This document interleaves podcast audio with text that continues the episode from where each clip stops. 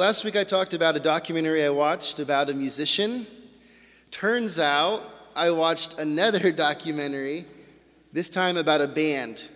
And just like last week, I'm not going to tell you the band.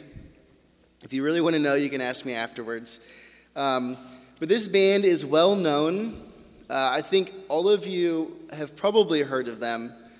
Uh, there's a chance that maybe some of you haven't. And I mean, it doesn't mean you know their music, but you've at least heard that name. Now, what's interesting about this band is their association is not what we would always consider good. Um, and they're not the kind of band that you would play in church. Uh, and it's not the kind of band you'd want your teenagers maybe listening to. Um, but I think coming at them from a per- certain perspective and actually understanding their story makes their music a lot different. But what's interesting is this band. Um, is so well known that these guys are famous and their names are forever solidified in their world, in the world of the kind of music they sing. So, who they are is very well known. But what's interesting is this documentary followed this band after 20 years in a very rough point in their career where they didn't even want to talk to each other anymore. Uh, the two main creative people couldn't get along. One guy had to go off to, uh, to rehab for a year and deal with a lot of stuff in his life that he had just not even considered thinking about for 20 years. And what's amazing to me is that these guys didn't matter who they were. They could not make music together until they changed the way that they decided to live. They had some things in their lives and within their own relationships with each other and their families that they had to change before they could continue to do what made them famous. And that to me is mind blowing. It's mind blowing because we look at this group that you've maybe heard of and you maybe know something about, and you look inside of it, and these guys are just like you and me. And it's interesting because they're just like the ancient Israelites. Alan had already done a great job of painting the picture for us of what's going on in Zephaniah, about how there's a lot of corruption within the leadership of Israel. And now we fast forward, and our reading for today is in Luke chapter 3, verses 7 through 18. And again, the people of Israel are on the edge of corruption. They're on the edge of corruption, but there's still people who are faithful who are waiting for the Messiah. So if you want to open up your Bibles today and follow along with me, in the Pew Bible, the reading is or starts on page 891. So Luke 3 17 through 18. Now we pick up last week where we left off with John the Baptist. Now, what Luke had told us about John the Baptist was that, was that Luke saw John as the messenger who was coming before the Messiah. But then Luke tells us in chapter, verses 7 through 18, he says, Okay, well, I've told you who I say John is. Now let's see who John made himself to be known to be to the people who came to hear him. So, if you want to follow along, starting in chapter 7 of chapter 3 of Luke, this is how it begins. John said to the crowds coming out to be baptized by him, You brood of vipers, who warned you to flee from the coming wrath? Produce fruit in keeping with repentance, and do not begin to say to yourselves, We have Abraham as our father. For I tell you that out of these stones God can raise up children for Abraham. The axe is already at the root of the trees, and every tree that does not produce good fruit will be cut down and thrown into the fire. So, this is John's message to the crowd of people who comes to gather around him. But an important question we need to ask is well, who were these people who came to hear him? Who were the people in the crowd? Now, there's a dead giveaway of the majority of the people. Because John says, Do not claim to say to yourselves, We have Abraham as our father. So, John's audience is Israelites. And like I said, the Israelite people were on the precipice, on the edge of corruption again. And this is why John comes to them with his message. Now, what is the message? Now, we talked about it last week. Remember, it's a message of repentance.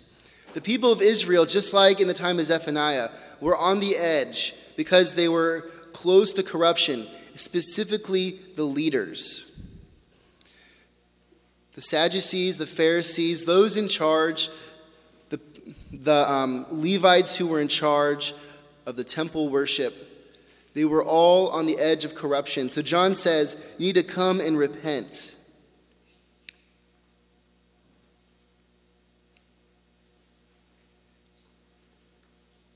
But the question wasn't just, What do we repent of? The question was, How is it that these Israelite people think about themselves? And what about that does John need to challenge in order to help them repent? Now, this isn't clear to us when we read it. We read this passage and it says, You brood of vipers, and we think, Oh, that's interesting. I don't know what that means. And we keep reading.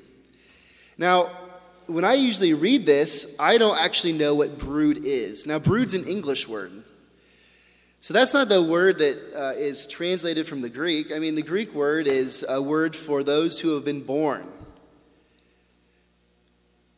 So, what does that mean that brood is? I wouldn't have known this until I looked it up. A brood is actually a word used to describe a young family of animals. Usually, apparently, according to the dictionary I looked at, it's an animal, it's usually birds.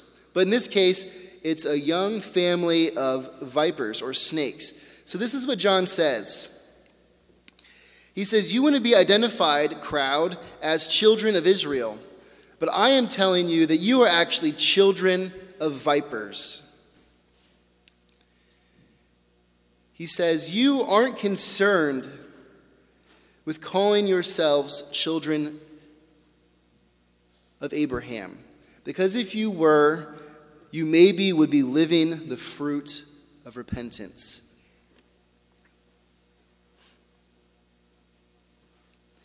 John calls them a brood of vipers because he sees that these Israelites are not living like children of Abraham. He says instead, you're living like children of vipers. Now, there's something about vipers in the first century that I found interesting that some people thought. There was certain snakes that people in the first century believed would actually eat their way out of their mother's wombs.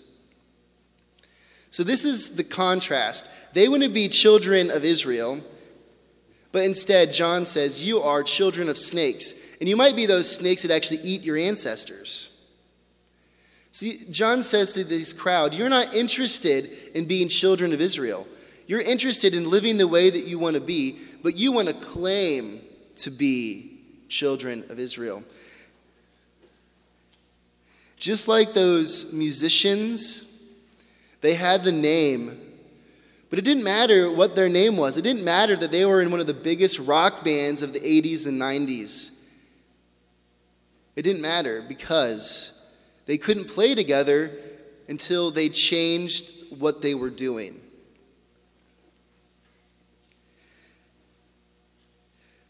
But how often is this how we live? It's more important to us who we are and who people see us to be than the way that we choose to live.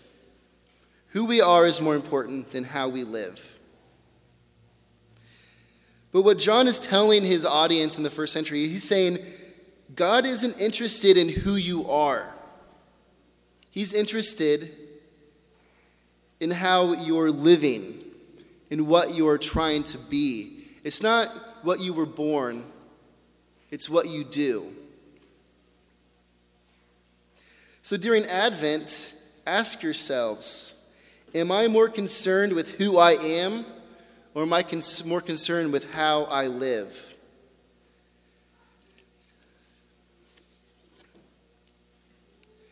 Now, this was John's message. Now, there were people who heard this and they were very upset.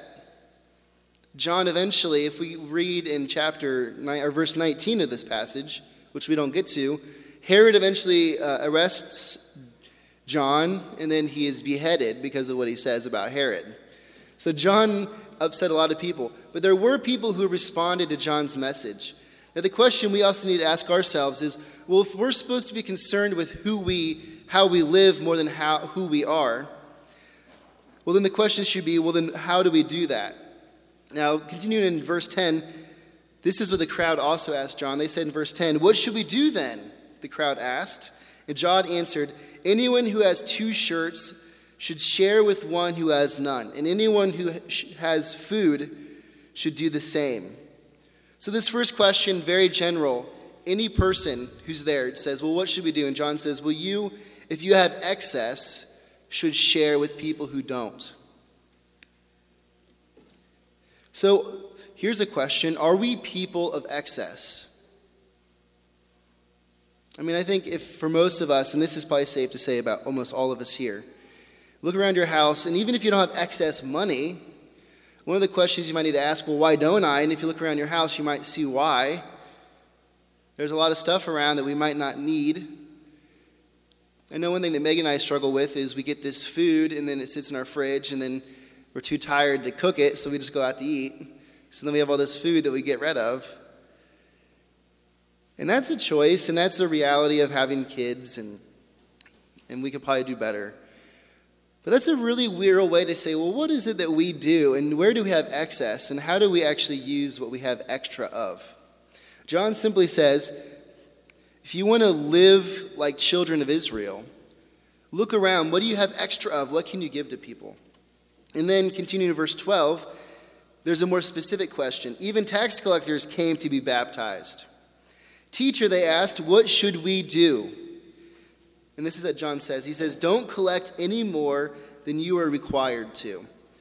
Tax collectors were very despised in the first century because they would collect more taxes, or more money than was actually due in taxes and then they would keep that money for themselves. And they would also show no mercy to people.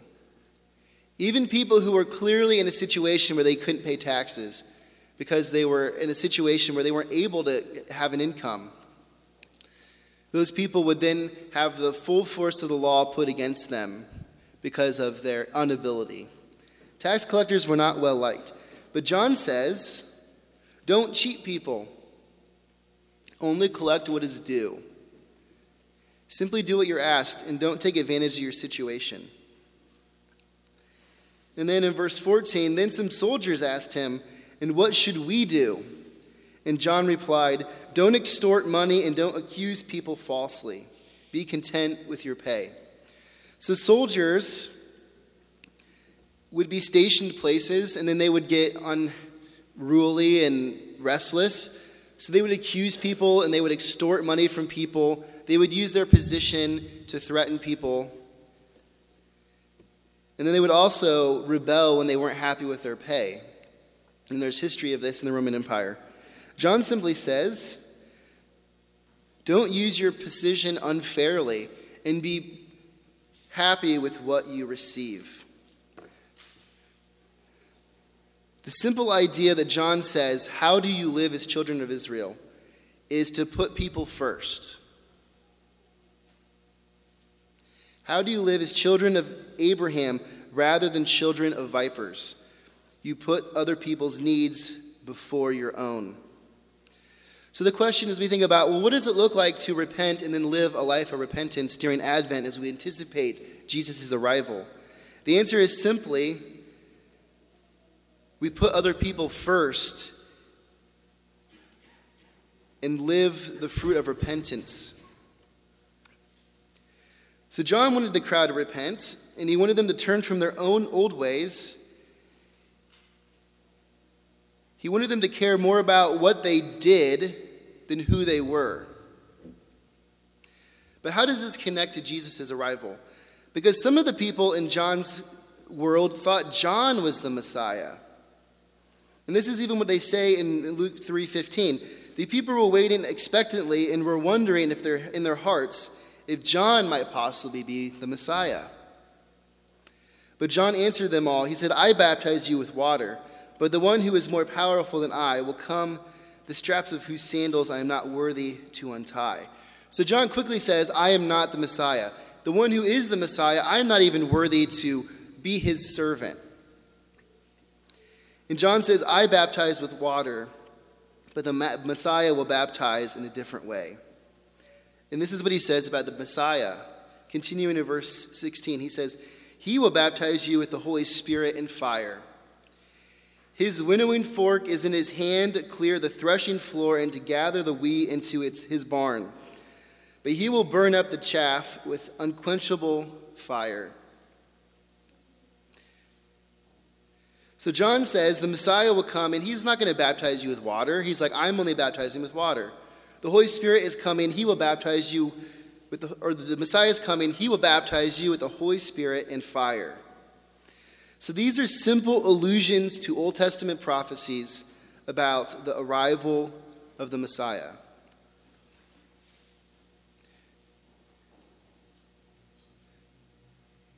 The Holy Spirit is an important theme because it's about the Spirit of God being poured out on his people. And this was something that the Messiah, when the Messiah came, was talked about. But before we talk about that, let's talk about Jesus coming with fire and the chaff being separated from wheat. So, this is an image we don't understand. But in Israel, what they would do is they'd have wheat that needed to be separated from the rest of the plant. And one way they would do that is they would throw it into the air and let the wind blow away the lighter stuff, and then the wheat would fall to the ground because it was heavier. And then they would take the chaff, what wasn't wheat, and they would burn it. And then they would have the wheat so they could mill it into grain or mill it into flour and use it for other purposes.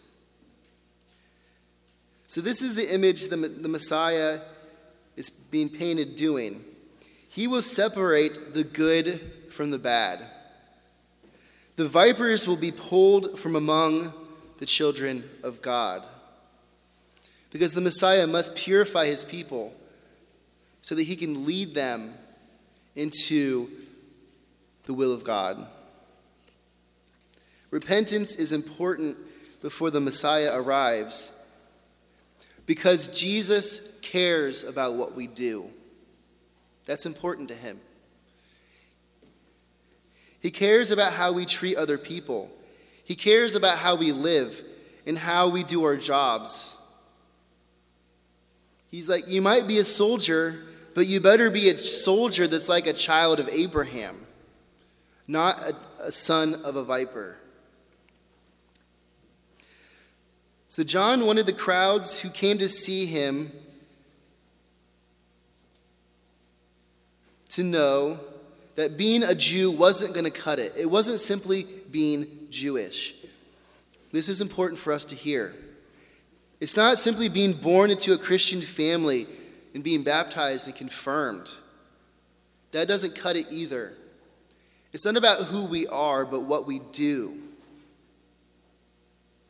Now, this is the thing. Now, if you've known the Israelite history, you're like, well, wait a minute. This is what the Jews were supposed to do, but they couldn't do it. They couldn't do it.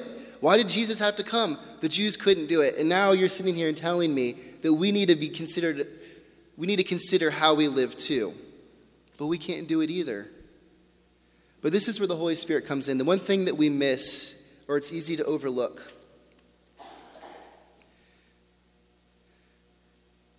The Holy Spirit's arrival indicates something very important that I think we take for granted. The Holy Spirit comes, and what that means is that God has come to live in the presence of his people. Now, this is something we take for granted, but in the ancient Israel, the only place that God lived was in the temple. First the tabernacle, then the temple. The only place you could encounter God's presence was in the temple. But then Jesus comes and he says, The Holy Spirit's coming, and he's going to live in every single one of you who follow me. God is with his people, he is in the presence of his people. He is here with all of us. We no longer have to go to the temple, he's right in our temples our body.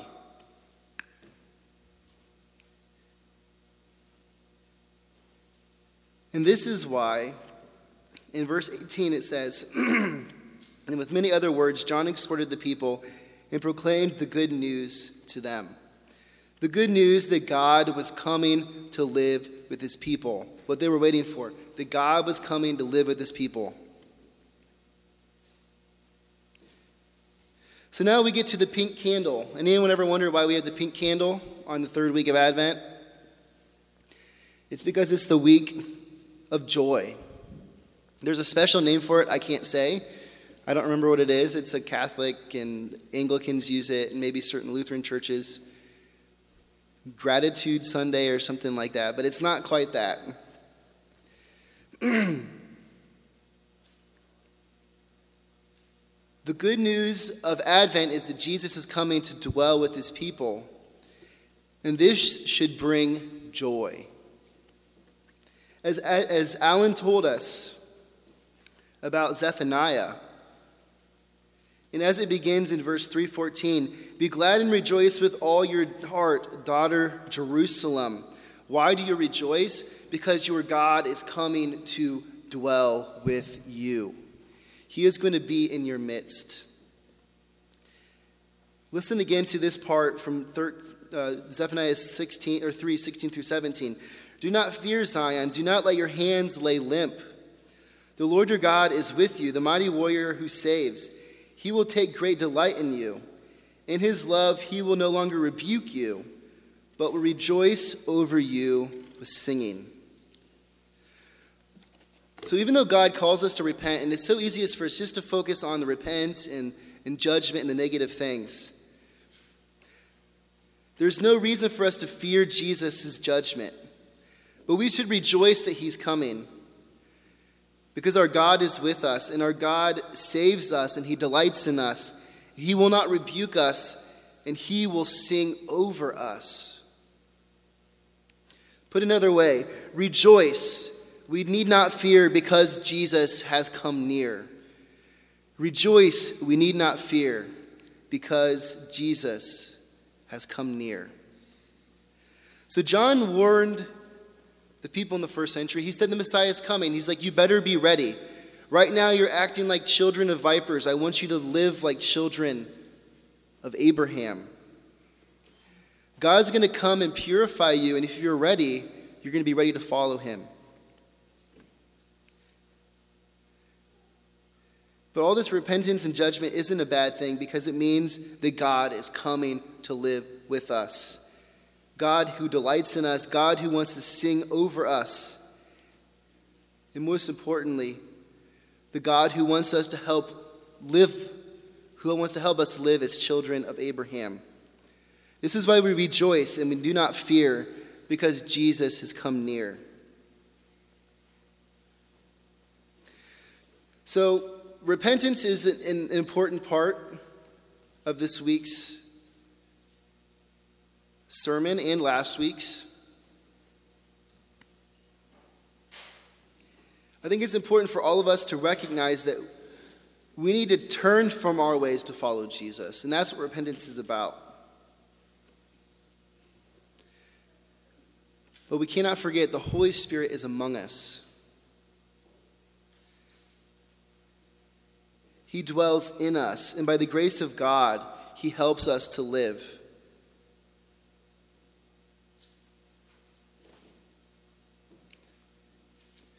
So while we are in Advent this year, consider again what you might need to turn from in your life, how you might need to live differently as a child of Abraham.